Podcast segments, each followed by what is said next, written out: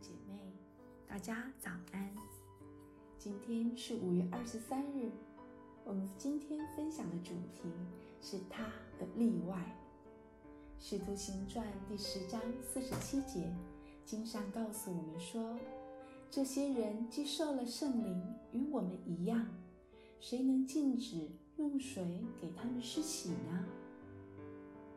某次我有幸参观了凯撒利亚古城，这座城由希律王所建造，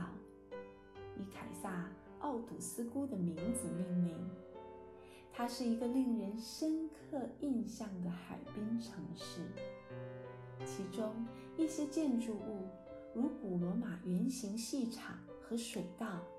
见证了它在新约时代的繁荣。就在这座城里，曾有一名百夫长名叫哥尼流，看见了异象，有天使指示他差人往约帕去接彼得，邀请他来将福音传讲给他听。哥尼流立刻打发人去请彼得，当时彼得就在约帕，他住在一个名字叫西门的削皮匠的家里，正如我们在上一篇晨钟课所听见的，上帝必须透过异象和圣灵的声音来说服彼得与这些人同去。在凯撒利亚，哥尼流已经聚集了他的亲朋好友，于是彼得就向他们传福音。接着上帝行了一件异于寻常的事，使彼得和他的同伴们大吃一惊。彼得还说话的时候，圣灵降在一切听到的人身上，那些奉割礼和彼得同来的信徒，见圣灵的恩赐也浇灌在外邦人身上，就都稀奇，因听见他们说方言，称赞上帝伟大。于是彼得吩咐给他们施洗。你看，在异象中，彼得还没有准备好要为会众当中的外邦人施洗，所以上帝走在他之前。在使徒行传中，一般的顺序是先传讲耶稣的福音，众人施洗，之后是圣灵配降在他们身上。但这一次却截然不同，因为上帝的百姓还没有准备好接受他为外邦人的拣选，所以上帝只好将顺序逆转。这一次圣灵先配降在他们身上，然后他们才受了洗。上帝爱所有的人，他也拣选那些在圈外的人。是的，亲爱的弟兄姐妹们，如果今天你感到自己就是那个被排除在圈外的那个人，或是被告知你需要改变顺序才能让上帝爱你，愿今天的故事使你能够确实地相信，上帝的爱并不受任何其他人构成的藩篱就能够阻碍了。他爱你，也爱我，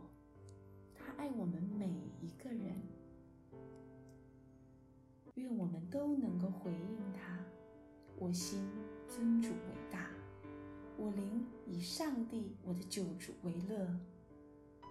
你和我本来每个人都是陌路人，也都是所谓的外邦人。你还记得那被主拣选的顺序吗？我想我们都被上帝的良善、安慰、温柔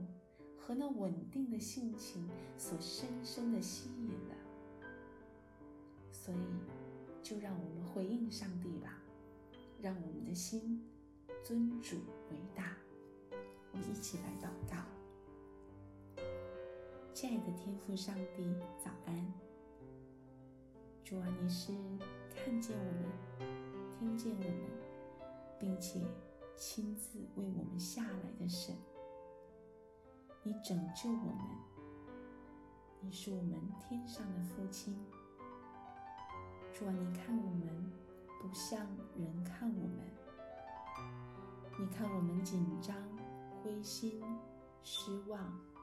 不自信的时候，不像是看一件寻常的事。你的计划将我们放在一个伟大的蓝图里面，并且要亲自带着我们走向主你的目的地。愿意您今天亲自来激励我们，使我们脱离这种不冷不热的境况，让我们发热心悔改，传福音，将你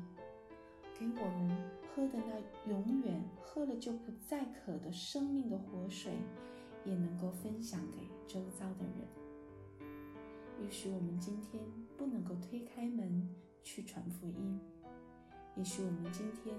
因为疫情可能只能够留在家里面，但是上帝，